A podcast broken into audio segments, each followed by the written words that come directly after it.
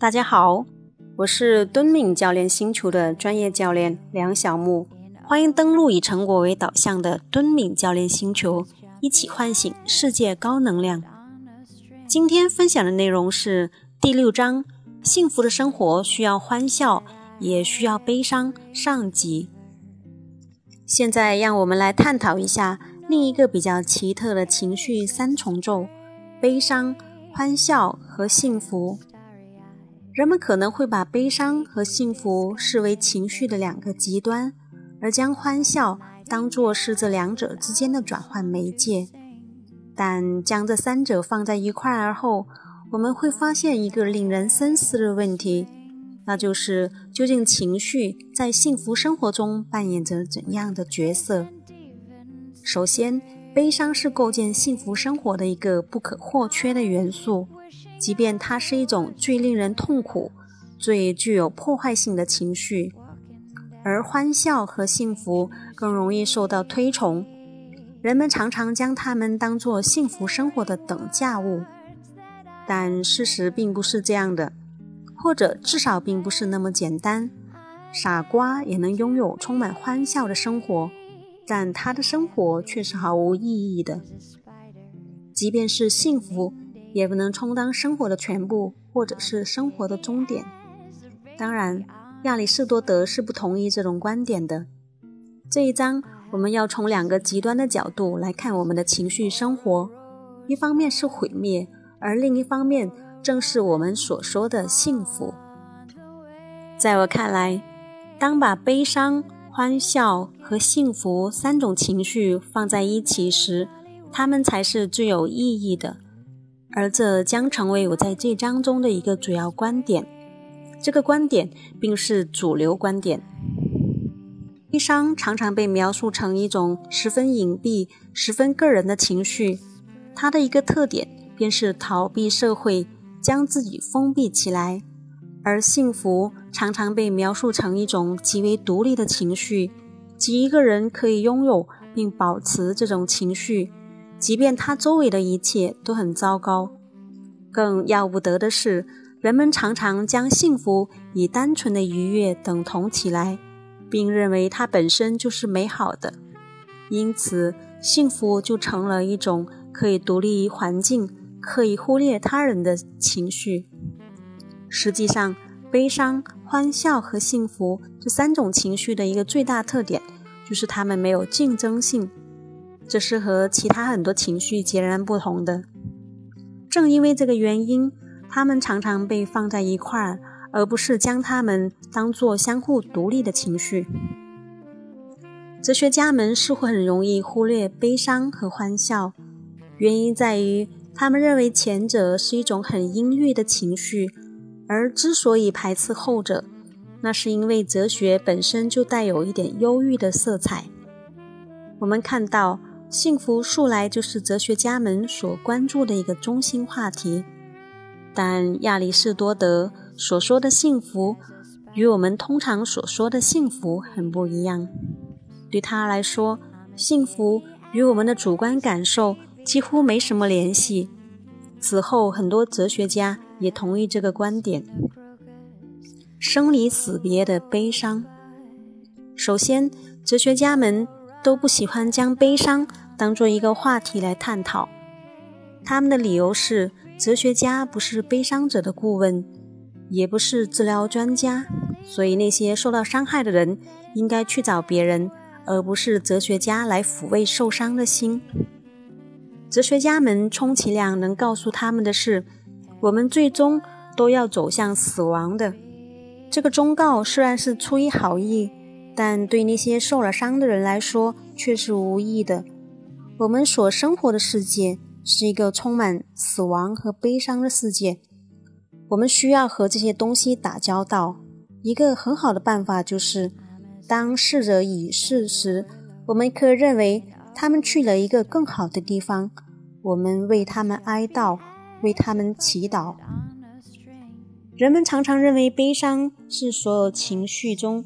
最消极的一种，但在前面几章中，我曾说过，这种将情绪简单化为消极和积极两类的做法是很愚蠢的。我们需要很认真的区分导致一种情绪的原因和它所发挥的心理作用。悲伤意味着严重的损失，这是毫无疑问的。需要提醒的一点是，在此我只谈论一种悲伤，那就是突然丧失心爱的人时所感到的悲伤。当然，悲伤还有很多种，比如在飓风中失去居所之痛，但丧失爱人的痛苦实在太有摧毁性了，这种创伤。足以占据我们所有的注意力。在你的葬礼上，如果没有人悲伤，但悲伤并不是悲伤的全部。悲伤的另一个组成部分，或者说它存在的前提是爱。所以，悲伤并不仅仅是为损失的一切感到悲痛，它还是让爱持续下去的一种途径。我们可以想想。当一个刚刚失去了配偶或是孩子的人不再悲伤而变得活跃起来的时候，我们会怎样责备他们？说他们是无情的，完全没有爱的能力。至多我们会对他宽容一些，勉强安慰自己说，他们实际上是在否定这一切，来压制自己的感情。我们可以将悲伤视为一种消极的、多余的情绪。但我们会愿意生活在一个没有悲伤的世界中吗？你可以想象你自己的葬礼，如果在你的葬礼上没有人悲伤，那会是什么样子？我们之所以说悲伤是一种痛苦的情绪，并不是说情绪本身令人痛苦，而是损失让人痛苦。此外，悲伤还是一种合乎道德的情绪，悲伤。不只是我们在失去爱人时做出的适宜的反应，而且是必须做出的反应。虽然后者听起来有些蹊跷。如果当一个人在发生损失后没有表现出任何悲伤的迹象，那我们不仅会吃惊，还会在道德层面上感到愤怒，而且会鄙视这样的人。我们可以回想一下。加缪在《局外人》一书中所描写的莫尔索这一角色，他被人们认为是缺乏人性的人，原因就在于他在母亲的葬礼上竟然没有悲伤的感觉。如果一个人在损失面前不觉得悲伤，那么我可能觉得他很幸运。他就像一个不会害怕的冒险者，当别人都被眼前的情景吓得魂飞魄散时。他却淡定如常，但悲伤绝不仅仅是正常的，或是自发的，也不只是习惯性的或者适宜的。悲伤是我们构建道德生活的根基。莫尔索不感到悲伤的原因，就是他没有爱过，而我们正是因为这一点才藐视他。七尺男儿泪不轻弹，悲伤。常常被贬斥为一种怯懦的情绪，这一观点的经典代表就出自于《哈姆雷特》。我们可以将这部戏视为对悲伤的阐释。哈姆雷特，你这样笑思不愧，原是你天性中的纯笃过人之处。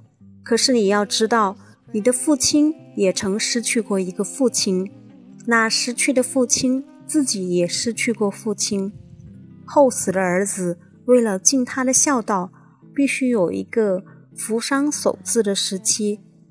然而固执不变的哀伤，却是一种逆天背理的愚行，不是堂堂妻子男儿应有的举动。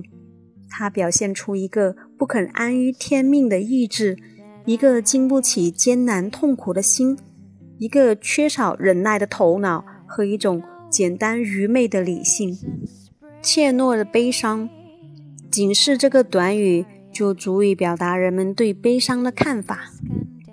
虽然哈姆雷特的叔父克劳迪斯也承认，适当的悲伤在某些场合下是无奈之举，但他后面很快就补充说，真正的男人是不会悲伤的。那我们究竟应该怎样来理解这种既简单又自然的情绪呢？这种情绪表达的是一种不忠实于上帝的个人意愿，还是对人性的最好阐释。换句话说，就是爱的能力。自我不再完整，心痛欲绝。真正的悲伤所产生的影响是十分深刻的，就像爱一样，悲伤也会涉及和别人休息相关的自我。在这种情况下，这个自我已经受到了很严重的损伤。如果我们再次回首阿里斯托芬的那个神话，我们会发现那个完整的自我再次被分裂开来。所以说，悲伤涉及的是自我的缺失。或者是自我中最重要的一部分丢失了。基于此，那些用于表达悲伤的退缩，并不是对社会的排斥，也不是个人受伤后的简单逃避，而是尝试去重塑和重建自我的努力。与大家普遍认同的观点相反，悲伤不仅仅意味着痛苦，而与悲伤有关的行为倾向。也不像大家通常认为的那样，仅仅是一种退缩或者是表达痛苦的方式。悲伤能激发我们的反思，而这种反思正是我们选择退缩的目的所在。虽然悲伤所引起的退缩和反思并不是那种激烈的行为，他们不能与怒不可遏的人用老拳猛击冒犯者的鼻子相比。也不能与惊恐万状的人奋力求生相比，但我们不能否认，悲伤确实会引起行为倾向。另一个同样具有重要意义的是，在一个健全的社会团体中，其他人的行为倾向能够给悲伤者提供支持，并帮助他们留存对已逝者的记忆。现在，很多哲学家都认为，从理性的角度来看。我们的情绪都涉及较为复杂的动机、目标、意图和行为，但这又引出了一个问题，那就是似乎悲伤之中还夹杂着一种极不理性的念想，希望已逝者能够复活。由此看来，悲伤所涉及的目标、意图和行为似乎都是不合理的。我们一般会认为。悲伤是由于丧失了亲密关系，或者是因为此前建立起来的某种强烈的情感依赖突然破裂而引起的。如果是这样的话，那我们就可以将悲伤解读为一种情感憧憬突然破灭而导致的结果，而情感憧憬本身并不是不理性的。从悲伤中痊愈，也是在悲伤中煎熬。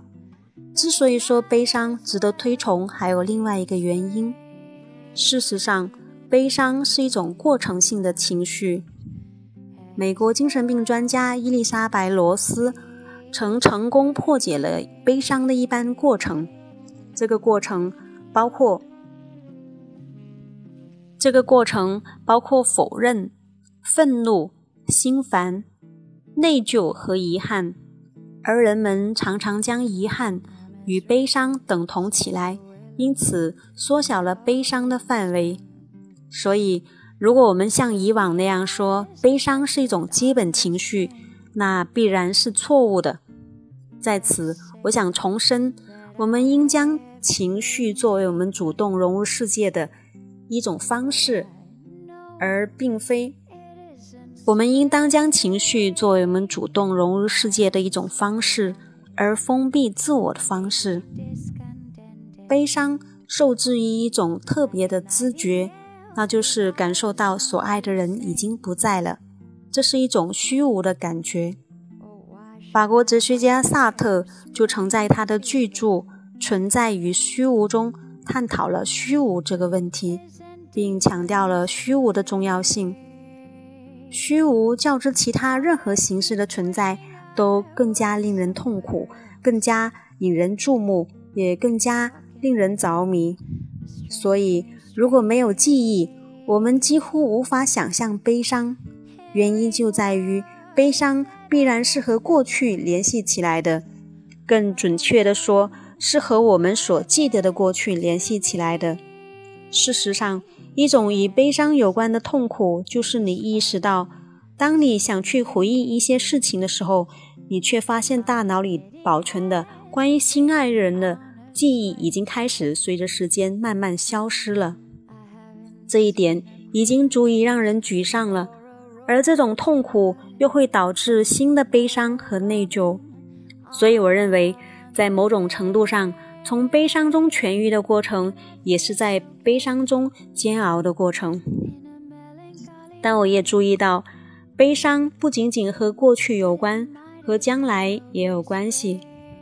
大多数情绪都是由某种愿望或欲望而起，这就是为什么他们显得那么有动机性。现在的问题是，悲伤的动机是什么？此前有人说过。悲伤的动机只有一个，那就是希望已逝的爱人能幸免于难。但我们都知道，这种愿望是不可能实现的。这种观点忽视了悲伤的一个重要特点，那就是人们强烈希望去缅怀那些逝者，表达他们的敬意。悲伤的这种奉献性特点，建筑于我们对逝者的缅怀中。比如，我要为他赢得。这场比赛，在九泉之下，他会挂念这件事的。而有一些人会说，毕竟他们已经看不到这一切了。把我们的书敬献给那些逝者，或者以他们的名字命名体育馆或学校，都是不适当的。我们只能说，他们不了解这种奉献的意义，他们有些麻木不仁。伤痛让我们在一起。不过，悲伤也可以被用作一种策略，它在艰难时期帮我们赢得同情和关心。它时刻提醒我们，我们从属于一个社会群体。到目前为止，我还没有花足够的篇幅来探讨悲伤在公众中的表达方式，以及其在社会中的表达方式。这两种表达方式，在我看来十分重要的。悲伤的社会表达方式就是哀悼这种仪式，在很多文化中，哀悼会持续数年，有时候会持续一辈子。在一些社会群体中，人们并不认为悲伤会干扰生活，相反，他们认为悲伤是生命节奏的延续。比如，新西兰的毛利人就持有这样的观点。毛利人的葬礼至少会持续三天，而美国人的葬礼不会超过一小时。毛利人的悲伤是具有公共性质的，而且人们真的会被这种情绪所感染，而非简单的同情而已。由此看来，悲伤与哀悼，并不像多数人认为的那样是一种反社会的退缩行为。诚然。悲伤对人类社会和我们的幸福至关重要，但同时，它似乎也在干扰着我们的生活。即使我们不能将它定性为懦弱，那它至少也显得有些多余。哀悼仪式不仅能让参与其中的人融入到一个更大的社会群体中，而且还发挥着另外一个作用，那就是时刻提醒我们。终有一天，我们会撒手人寰。我们之所以能成为一个有价值的个体，并不是因为我们是以个体的形式存在，而是因为我们组成了一个群体。这个群体能够超越我们而永存，并赋予我们生命的意义。因此，悲伤也有积极的价值，它为我们重新思考、重新认识团结。重新认识我们需要做的事，提供了一个很好的机会，而这一切，并不是为了个人，而是为了保存我们对逝者的记忆，为了保存，而是为了保存我们对逝者的记忆，为了维护我们共同拥有的群体。由悲伤而带来的损失可能很大，而且不可挽回。但是，忽视或者否认悲伤的重要性带来的损失更大，它只能增加我们的痛苦，而不会有缓解的作用。如斯多葛学派明确预示的那样，如果一个人要否定悲伤的话，那么首先他必须否定爱，而我们大多数人不愿意付出这样的代价。别人倒霉，我们高兴。在谈完悲伤这个沉重的话题之后，让我们一块来探讨一个与悲伤截然相反的情绪——欢笑。当我们说我们的主题是欢笑的时候，可能有人会认为这个话题不适合，因为他们认为欢笑根本不是情绪。在他们看来，欢笑是一种情绪的表达方式，甚至还可以是几种情绪的表达方式，例如。当有人挠我们的胳肢窝时，我们就会笑；当我们和朋友们一块儿玩耍的时候，你追我赶的时候，我们也会开怀大笑。有人可能会想，我们之所以会笑，是因为有某种可笑的东西在逗我们笑。那么，究竟是什么原因使得这些东西具有喜剧效果呢？我曾花了好几年时间认真研究了一些人的幽默。比如查理·卓别林充满同情心的幽默，老瑞和哈迪的恶作剧，莎士比亚的双关语幽默，罗宾·威廉姆斯和金凯瑞的形体幽默，每日秀的政治幽默，以及活宝三人组中的幽默。我想问的是：三个成人像傻瓜一样，你打我眼睛一拳。我又还击你一次，相互之间用笨重的武器打对方，这究竟有什么可笑的？简而言之，当糟糕的事情发生在别人身上时，这好笑吗？如果从这个角度来看的话，似乎我们的欢笑和幽默没有任何的道德成分，相反，它常常以恶意重伤别人为代价。但是如果幽默和欢笑，对构建美好生活至关重要的话，那上述观点就显得十分可怕了。幽默难道只是缺德的吗？我真正意识到自己的错误是在一次心理研讨会上。在那次研讨会中，我观看了一个短片，一位年轻的母亲和她的孩子玩躲猫猫的游戏，他们俩都笑得十分开心。我当时就坚持认为。他们俩都觉得这个游戏十分有趣，这当然是为了维护我自己的理论。但是后来我一直想不明白，这和我此前研究的幽默有什么联系。当我慢慢将“究竟是什么那么好笑”这个问题搁置到一旁时，答案才变得豁然开朗起来。事实上，欢笑首先是人际间的一种深层次的互动。我们所表达出来的情绪，并不等同于欢乐或者快乐，而是一种相互的愉悦。当然，这样说并不是要否定有些东西确实很好笑，也不是否认很多让我们欢笑的东西确实没有任何喜剧效果。我只是说，如果我们首先将欢笑视为一种表达团结的方式，一种承载团结的载体的话，那么我们就能很好的理解。为什么幽默会那么依赖于具体的环境，而且为什么幽默又那么多变？但是欢笑关乎双方这一事实本身，并不能证明欢笑是有价值的，也不能证明欢笑就是有道德的。